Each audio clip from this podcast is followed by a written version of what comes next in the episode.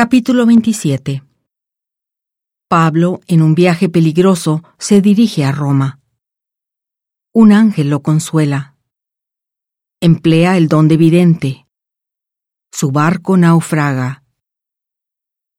Cuando se decidió que habíamos de navegar para Italia, entregaron a Pablo y a algunos otros presos a un centurión llamado Julio, de la compañía Augusta y embarcándonos en una nave adramitena, zarpamos, estando con nosotros Aristarco, macedonio de Tesalónica, para navegar por las costas de Asia.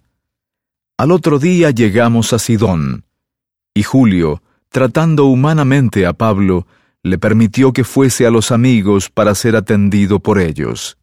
Y haciéndonos a la vela desde allí, navegamos al abrigo de Chipre, porque los vientos eran contrarios.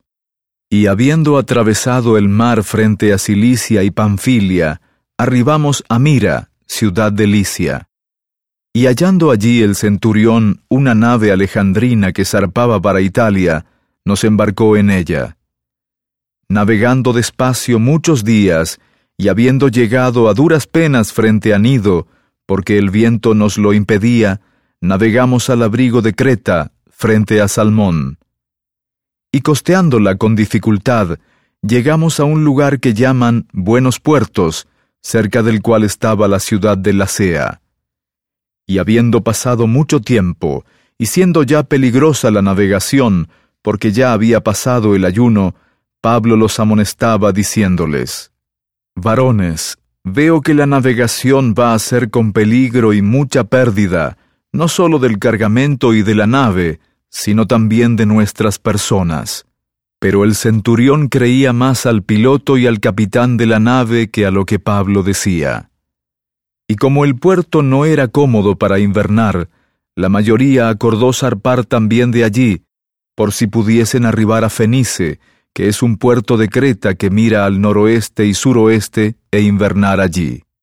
Y soplando suavemente el viento del sur, pareciéndoles que ya tenían lo que deseaban, levaron anclas e iban cerca de la costa de Creta.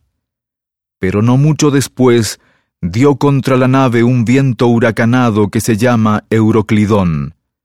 Y siendo arrebatada la nave, y no pudiendo hacerle frente al viento, nos dejamos llevar a la deriva. Y habiendo navegado al abrigo de una pequeña isla que se llama Clauda, apenas pudimos sujetar el esquife. Y una vez subido éste a bordo, usaban refuerzos para ceñir la nave. Y teniendo temor de que diesen en las arenas de Sirte, arriaron las velas y quedaron a la deriva. Pero siendo azotados por una furiosa tempestad, al siguiente día comenzaron a aligerar la nave.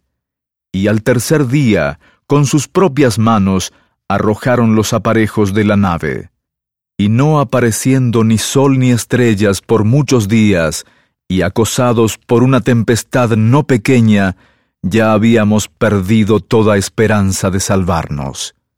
Entonces Pablo, ya que hacía mucho que no comíamos, puesto en pie en medio de ellos, dijo, Habría sido en verdad conveniente, oh varones, haberme oído, y no zarpar de Creta para así evitar este peligro y pérdida.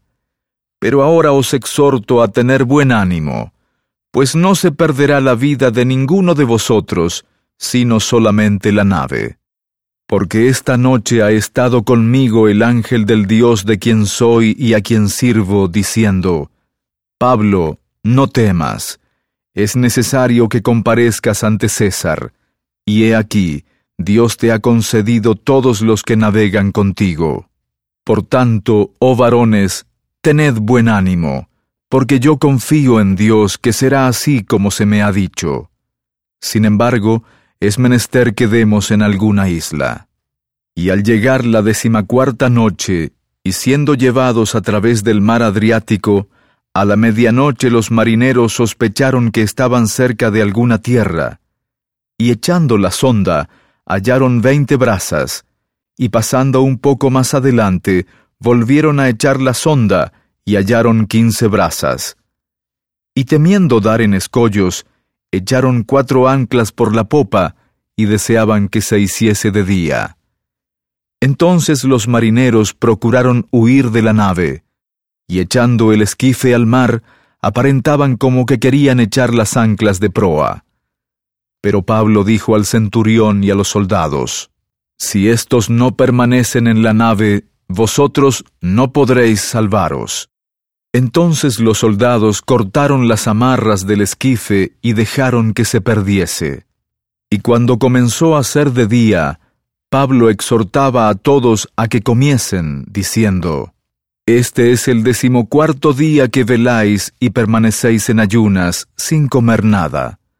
Por tanto, os ruego que comáis por vuestra salud, porque ni aun un cabello de la cabeza de ninguno de vosotros perecerá. Y habiendo dicho esto, tomó el pan y dio gracias a Dios en presencia de todos, y partiéndolo, comenzó a comer. Entonces todos, teniendo ya mejor ánimo, comieron también. Y éramos todas las personas en la nave doscientas setenta y seis. Y ya satisfechos, aligeraron la nave, echando el trigo al mar. Y cuando se hizo de día, no reconocieron la tierra, pero vieron una bahía que tenía playa, en la cual acordaron varar la nave si podían. Cortando pues las anclas, las dejaron en el mar, echando también las ataduras de los timones, e izaron al viento la vela de proa, y se dirigieron a la playa. Pero dando en un lugar de dos aguas, hicieron encallar la nave, y la proa hincada quedó inmóvil, y la popa se abría con la fuerza del mar. Entonces los soldados acordaron matar a los presos para que ninguno se fugase nadando. Pero el centurión, queriendo salvar a Pablo, les impidió ese intento, y mandó que los que supiesen nadar se echasen primero y saliesen a tierra, y los demás parte en tablas, parte en cosas de la nave.